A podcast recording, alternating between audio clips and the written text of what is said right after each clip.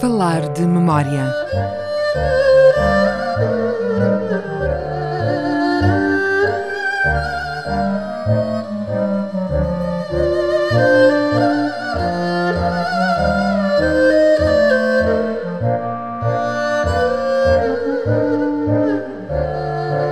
Viva, sejam bem-vindos a Falar de Memória, sempre com João Guedes. O meu nome é Hugo Pinto. No último programa recordámos a gênese das correntes nacionalistas que encontravam em Macau, por um lado, a porta aberta que lhes permitia conhecer o Ocidente e também as ideias que podiam reformar a China, e por outro lado encontravam aqui em Macau a presença estrangeira que era considerada uma humilhação para a China.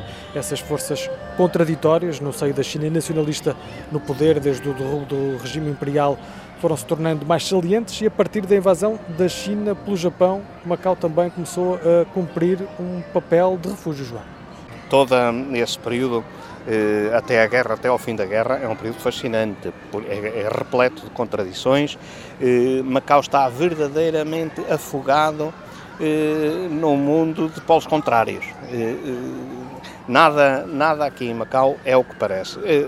Nós falamos num dos nossos últimos programas, há cerca de 1922, quando se deu as grandes crises sociais, quando ainda os anarquistas eram as forças principais. Portanto, as forças sociais estavam em polvorosa, havia manifestações, greves, exatamente, tudo que se prolongaram durante muito tempo. Ora bom, terminam os conflitos e o que acontece é que o movimento sindical nacionalista mantém-se naquela zona ali das portas do cerco, com um piquete permanente de protesto contra a presença portuguesa em Macau. Mas mais do que isso, a certa altura, suponho eu que por acordo tácito das autoridades de Macau, das autoridades chinesas, esse grupo de sindicalistas é literalmente corrido da terra de ninguém, que era como se chamava esse bocadinho de território, que tinha mais de 100 metros entre as portas do cerco e a fronteira de Gongbei. Desaparecem dali, mas não desaparecem. Eles são colocados em Wanchai, ou seja, do outro lado, na ilha da Lapa. E vão estar ali durante, eu diria, bem mais do que uma década. Portanto, em 1937, quando os japoneses iniciam o seu avanço para sul, aqui na China, esses grupos regularmente estavam a fazer comícios em Wanchai, bem à vista de Macau, do Porto Interior, mantendo sempre a pressão sobre Macau, naturalmente, mas também a pressão sobre as próprias autoridades nacionalistas chinesas. Que estavam divididas em relação à presença portuguesa, divididas. Que tinham acordos com as autoridades portuguesas, portanto, havia muitas facções. Isso mesmo.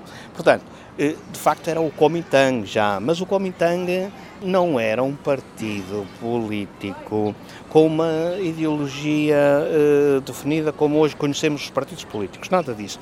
O Kuomintang vinha mais na tradição antiga das tríades, portanto, diversíssimas fações, e até interesses pessoais, meramente pessoais, no interior do partido. De maneira que durante aquelas décadas ali em Wanchai temos os nacionalistas, constantes, os nacionalistas, liderados por quem? Wang Jiwei. Wang Jiwei era um anarquista, nascido aqui a poucos quilómetros de Macau, viveu parte da vida aqui em Macau, e é um homem que ele acreditava na ação direta, como Liu Sifu, que era o seu mentor ideológico, e portanto ele entendia que a luta tinha que ser através da eliminação pessoal dos tiranos, dos ditadores, em suma dos opressores do povo. E de maneira que ele vai para o Japão, ele e os outros anarquistas, porque há duas correntes anarquistas importantes, uma fortemente influenciada por Kropotkin e pelos outros anarquistas, Miquel Bakunin e tudo isso, e outra influenciada pelo anarquismo japonês, que era uma forma de anarquismo muito própria, alimentada pelas correntes que eram quase filosoficamente impenetráveis pelo Ocidente, mas que mantinham o anarquismo aqui e oriental, e principalmente chinês, vivo e atuante. Wang Jingwei aprende as técnicas de terrorismo e de fabricação de bombas e aplica-as aqui em Macau, em Hong Kong, e claro, em Cantão. Ele é o líder da facção anarquista, digamos assim, do Kuomintang e, a certa altura, afasta-se nitidamente, porque eles estão juntos, Wang Jiwei e Sun Yat-sen estão juntos durante o tempo. Mas a certa altura Sun Yat-sen ganha uma consciência já republicana e afasta-se decididamente do anarquismo, de maneira que Wang Jingwei representa uma ala esquerda, enfim, radical do Kuomintang, e quando vêm os japoneses por aí abaixo, a certa altura ele é o grande líder a seguir ao Sun Yat-sen, é ele o grande líder do Kuomintang.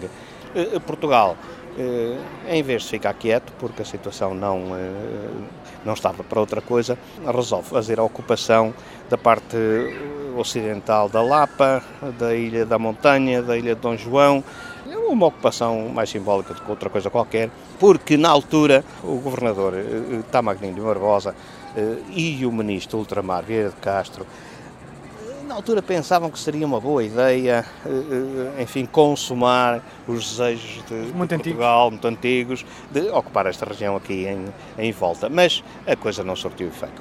E não surtiu efeito porque, a seguir, quem aparece?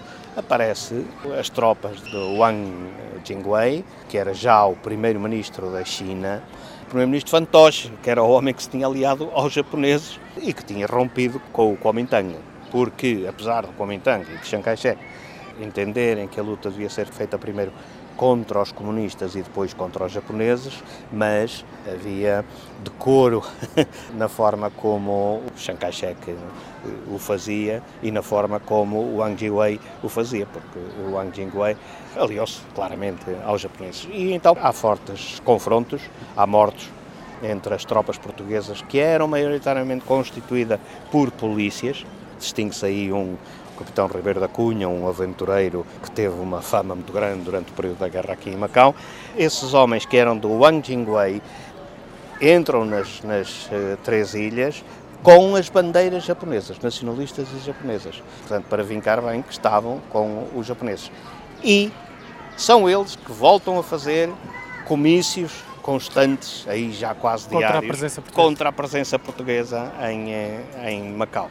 Essa situação depois é tão confusa que o Salazar vê-se obrigado a substituir o governador Tamagnini de Marbosa por culpa de uma série de erros cometidos, nomeadamente a ocupação das ilhas, e é quando vem o comandante Gabriel Teixeira, que era um homem da confiança direta de Salazar, para governar Macau e que traz ordens expressas de Salazar, que é manter rigorosamente a distância entre os contendores. Portanto, Macau era neutral e era uma rigorosa neutralidade.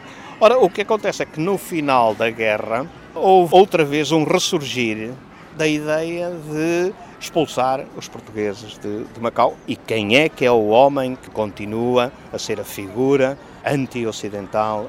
Wang Jingwei. Wang Jingwei que, e pouca gente sabe disso, que quando se dá a rendição do Japão, e portanto a derrota japonesa, Wang Jingwei entra aqui com tropas em Macau, para negociar com Chiang Kai-shek a reintegração da sua facção nas forças nacionalistas. Ora bom, essas conversações não levam a nada e de maneira que Portugal, as autoridades portuguesas, retomam o controle sobre Macau, pois já com muito mais facilidade, porque na altura já os ingleses tinham retomado também o controle sobre Hong Kong e por isso nós estávamos mais militarmente mais confiantes. E a seguir, Kuomintang, apesar da vitória, está a dois passos de se meter numa aventura desastrosa, que é quando se empenha, então, profundamente na luta contra os comunistas, que depois vem a ter o desfecho que se sabe. E assim recordamos os tempos conturbados da China nacionalista e da invasão japonesa, conflitos que também se ressentiram aqui em Macau. Pode seguir-nos em memoriamacau.blogspot.com e ainda no Facebook, basta procurar por Falar de Memória. Estamos também, claro, na página da Rádio Macau na internet. Obrigado, João. Até para a semana.